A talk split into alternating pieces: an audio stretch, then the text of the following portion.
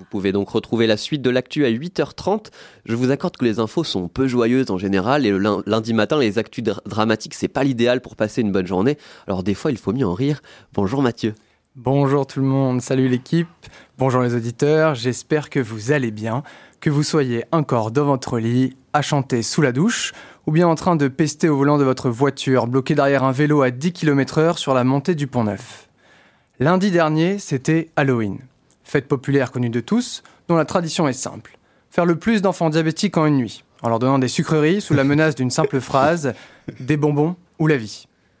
Et je vois qu'ici ça choque personne. Vous trouvez ça normal de vous faire raqueter par des mômes de 7 ans avec un pauvre drap blanc sur la tête en guise de déguisement Et puis bon, quel bel exemple pour la jeunesse. Menacez et vous aurez. Dans 10 ans, ça sera quoi? La bourse ou la vie? Alors, je ne sais pas si vous avez fait partie de ce braquage glucidique lundi dernier, mais chez moi, encore une fois, personne n'a sonné à la porte. En tout cas, euh, le jour d'Halloween, hein, parce que sinon, le dernier mec qui était venu me faire peur à ma porte, c'était l'huissier de justice, ton pognon ou la saisie. Non, non, je suis désolé, mais comme chaque année, je n'ai vu personne fêter Halloween. Pourtant, des chiffres affirment que 38% des Français ont l'habitude de participer à cet événement. Mais en fait, moi, je pense que c'est plutôt 5% des parents qui subissent leurs enfants en faisant le tour du voisinage, les bras remplis de carambars, et que les 32 autres en profitent pour se la coller dans les bars ou en boîte de nuit. Ça fera toujours une excuse pour aller boire un coup alors qu'on est seulement que lundi. Enfin bon, euh, Halloween, ça reste à la base une fête qui terrorise. Et ça, à 10 000 km de là, les Coréens, eux, l'ont bien compris. Le samedi d'avant Halloween, dans le quartier d'Itaewon, à Séoul, c'est une véritable scène d'horreur qui s'est produite.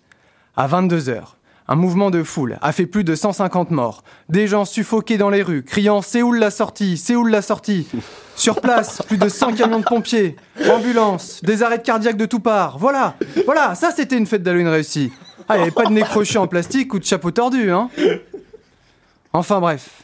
En tout cas, ce qu'on peut conclure de cet événement, c'est que dans les grandes villes, et notamment celles en Asie, la densité de population y est importante. Et finalement, à la fin, on finit toujours par se faire marcher dessus. Merci Mathieu.